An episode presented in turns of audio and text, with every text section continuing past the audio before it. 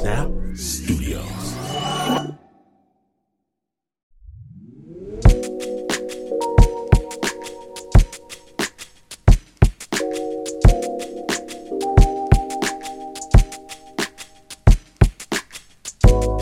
Have you ever had that one friend that you share everything with? The one you always go to when you mess up, and you know that they're going to help you out, no judgment.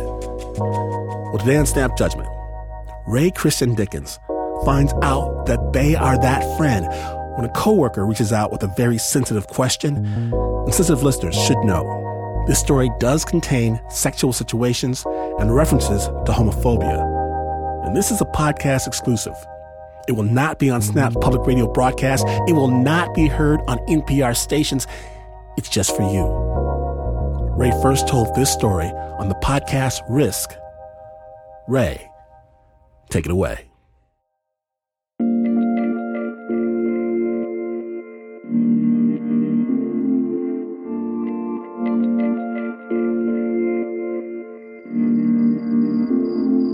I am 21 and I am walking home from my local watering hole and it's about 10:30 at night and I get a text from one of my coworkers. We'll call her M.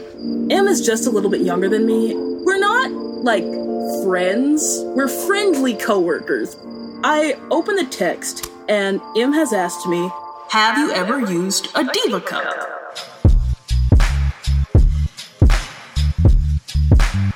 A Diva cup is a silicone bulb that you insert into your vagina during menstruation and it catches the blood. I text her back. I haven't used one myself, but I- have heard really good things. What's up? Is something wrong? And a moment later, M texts me back. I got a Diva cup stuck inside of me. Will you help me get it out? Now, I'm no stranger to doing favors for people, but this one in particular made me step back and pause. Why me?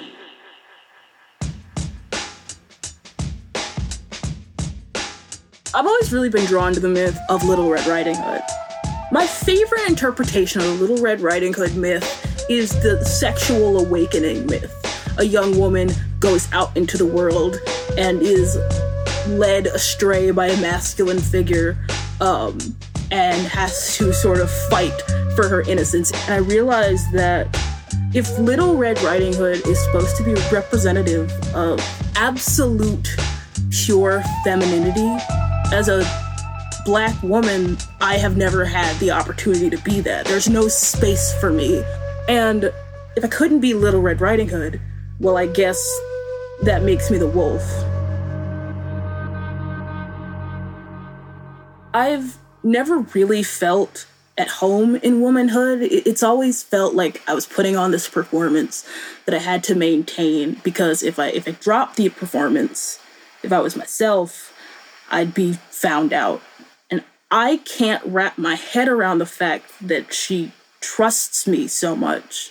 It feels like something has to be wrong. She has to be missing something. She can't possibly be knowingly trusting me in this way. As I keep thinking about it, though, I realize I don't have much of a choice but to help her because I can see the other scenario so clear in my head. I see this poor 20 year old girl waddling into the ER because all the urgent cares were closed and having to put her legs up in the stirrups, surrounded by doctors and nurses, and the only thing worse than being in a real crisis is when it's only a crisis to you.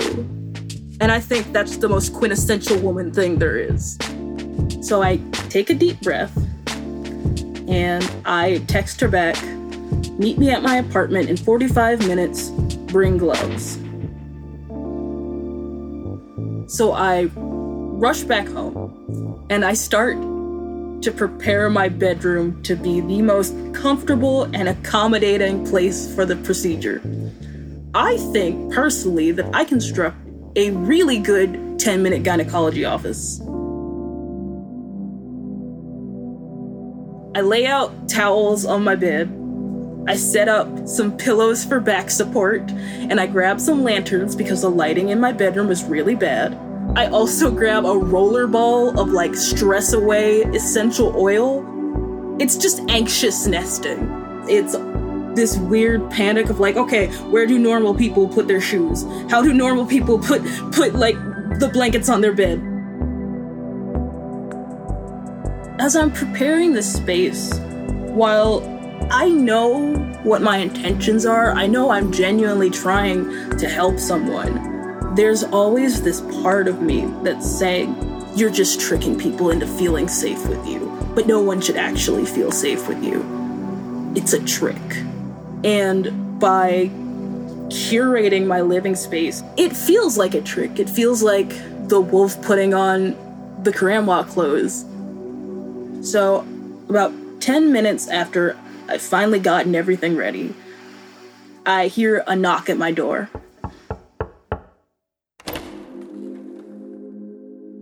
I go to open it, and M is standing there, red faced, puffy. She's obviously been crying. She hugs me, and the first thing she says is, I'm sorry if I smell, I've been stress sweating.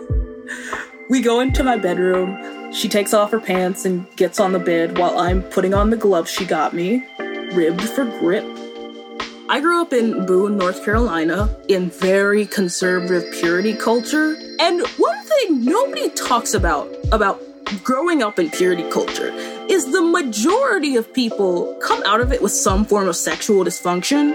Um, and if you have a vagina, it's generally vaginismus, where the muscles in your vagina will not relax to allow any form of penetration. So, what had happened was M had lost her virginity the night before after a long struggle with vaginismus that we had been talking about.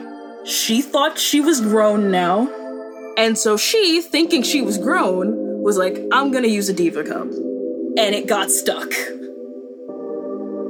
So M lays down on the bed, and she's got her knees together. And I kneel down in front of her. I put my hands on her knees, and as confidently and as comfortingly as I can muster, I ask, Are you ready? which is ridiculous because of course not. M breaks down in this like half sobbing, half laughing, hiccuping noise. She's having a full breakdown. When something goes wrong with any other part of your body, it feels like it's just a thing that happens. But there is something that feels like an existential threat when something goes wrong with your vagina. Like it is this mixture of like of shame and the world ending. It takes a lot of effort for M to finally spread her legs, and I am kneeling there in front of the labia majora of my coworker, and all I can think is is this how it happens? Is this how I touch another person's vagina for the first time? I think I was 15 or 16. Uh, and it was a girl in my dance class, specifically the Christian dance troupe that I was in.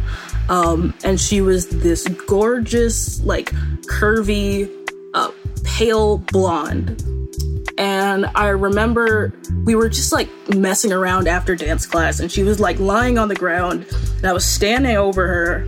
And I remember like looking at her and being just so overcome with the feelings I felt towards her. And immediately, it was like there was no joy in that attraction. It felt like, like a, just a ton of bricks had been dropped on me. Just like a, oh, this is it. Th- this is who I am. I'm a queer person. When you're when you're a teenager in a conservative area, um, you hear a lot of people talking about like I don't want the queers on my dance team. I don't want the queers in my football team because I don't want them like watching me in the locker room. And I remember like years of like getting dressed in uh ballet green rooms and feeling like I was doing something wrong by just being there amongst like t- naked women like I don't want to hurt people and it felt like as long as I am attracted to women I'm always hurting them by being around them in any capacity because I am engaging in some non consensual sex act. And I myself just felt so much like this hypersexual predator.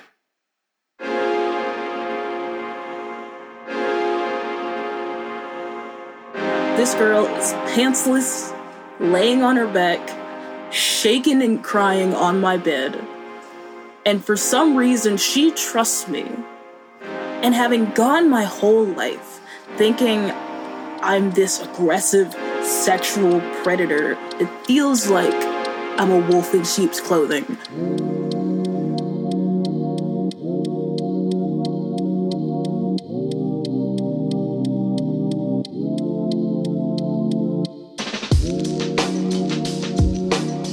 Snappers, it is not over. When we return, Ray goes in. Stay tuned.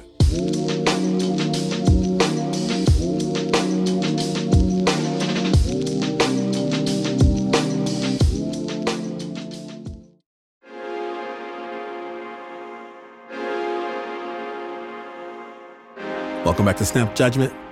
You're listening to the Bring Gloves episode. My name is Glynn Washington, and sensitive listeners should note this story does contain sexual situations and references to homophobia.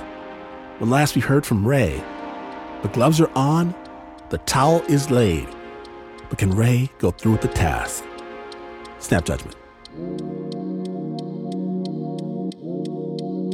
I take a deep breath, I still myself, and I dive in. Now, I thought that Diva Cups had like a little tail at the end that poked out, but I pulled back the lips and there's no tail. And this is when I realized I then have to actually put my finger inside of her. But I'm losing my mind. Every problem, every insecurity I've ever had in my life is just bubbling up to the surface, and I have to take care of this girl. I put my finger inside of her. There's this moment of pause, like I hold my breath. And then nothing happens.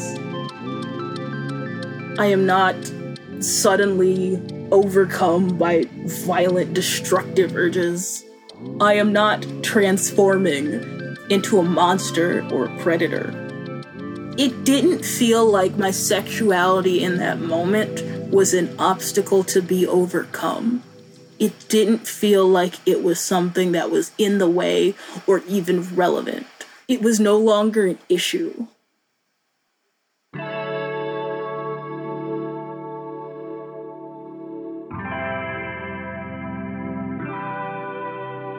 My anxiety calms down just enough for me to focus on the task at hand.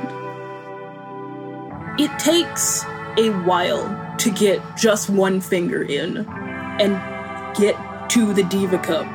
It then takes another while to get my thumb in so I can actually grip the Diva Cup.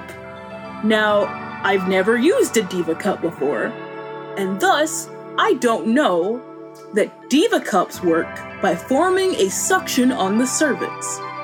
So as soon as I get a hold of it, I just yank. M bolts off the bed and she screams at me, Why didn't you break the seal? And I yell back, I didn't know there was one.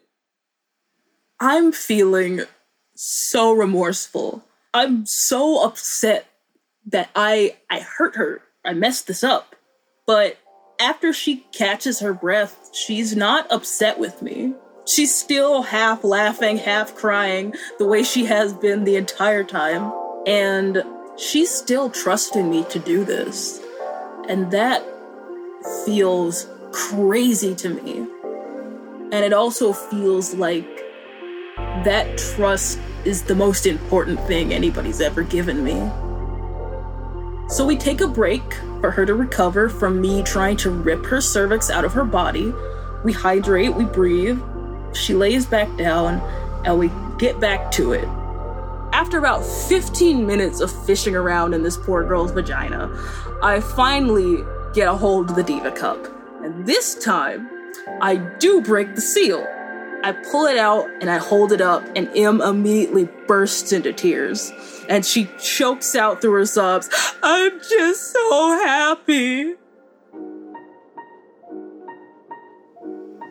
The story of Little Red Riding Hood, like any myth, has been told so many times. There's so many different versions of it. I think my favorite ending is uh, the one where she is eaten and she is saved by the woodsman and her the real ending of the story is her reflecting having sort of in some ways failed this test of adulthood but learned from it after talking about it the day after we realized that the diva cup wasn't actually stuck she was having a panic attack and she was very freaked out by the inside of her own vagina. She could not get her fingers inside of herself without panicking. Because I think in a lot of ways we discount how much your body holds on to anxiety and trauma, even when consciously you're fighting to move past it.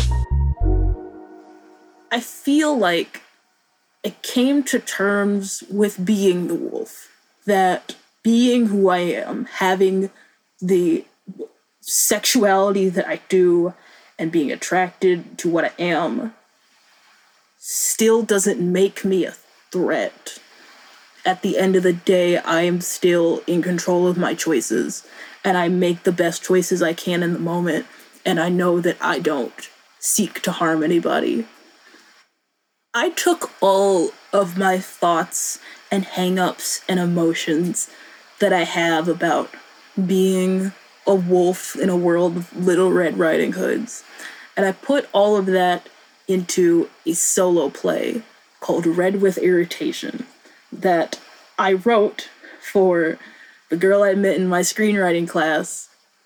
It took so much hyping up from my friends to even text her. I think I sent her some Hozier memes, and that's what leads me to finally asking her to hang out.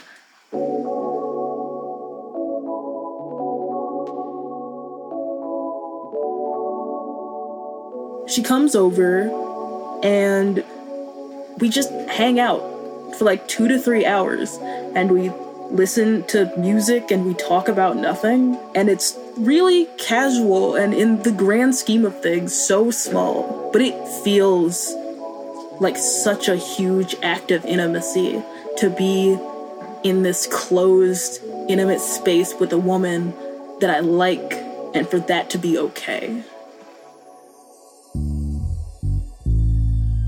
Inviting this girl over was so different from when I had M over. With M, I was so horrified that my sexuality might rear its head in some way during this encounter.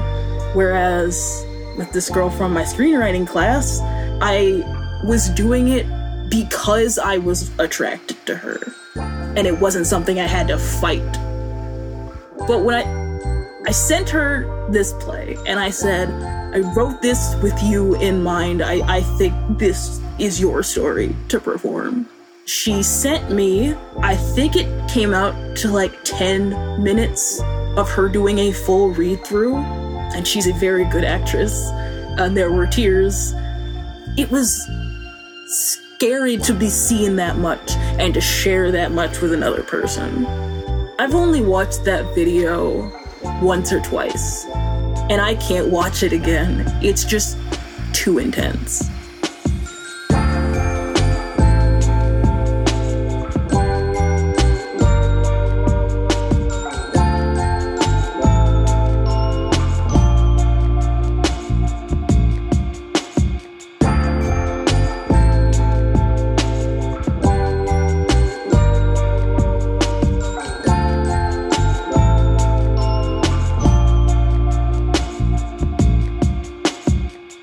Christian Dickens first told this story for the podcast Risk. Risk goes where others dare not tread. So much more amazing risk wherever you get your podcast, the Risk Podcast. And Ray, thank you so much for sharing. You can find more of their work at rcdickens.com. We're going to have a link at snapjudgment.org. Original scores by Sudi Wachspress was produced by David Exumé.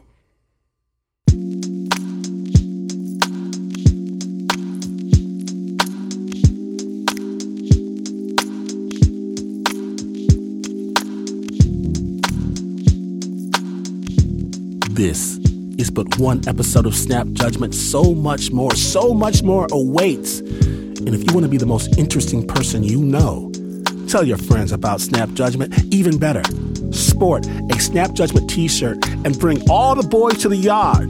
Snap gear available right now at snapjudgment.org. Snap is brought to you by the team that always stands ready to help a friend out of a tricky situation. Except, of course, for the producer, Mark Ristich, he'll advise you to call AAA. There's Anna Sussman, Nancy Lopez, Pat Mesiti-Miller, Renzo Gorio, Shaina Shealy, Teo Ducot, Flo Wiley, John Facile, Marissa Dodge, Regina Bediako, David Exumé, Bo Walsh, and Annie Nguyen. And this is not the news. No way is this the news. In fact, you could ask your buddy to help you out of a jam, only to realize they are the one that got you into a jam in the first place. And you would still, still, not be as far away from the news as this is. But this is PR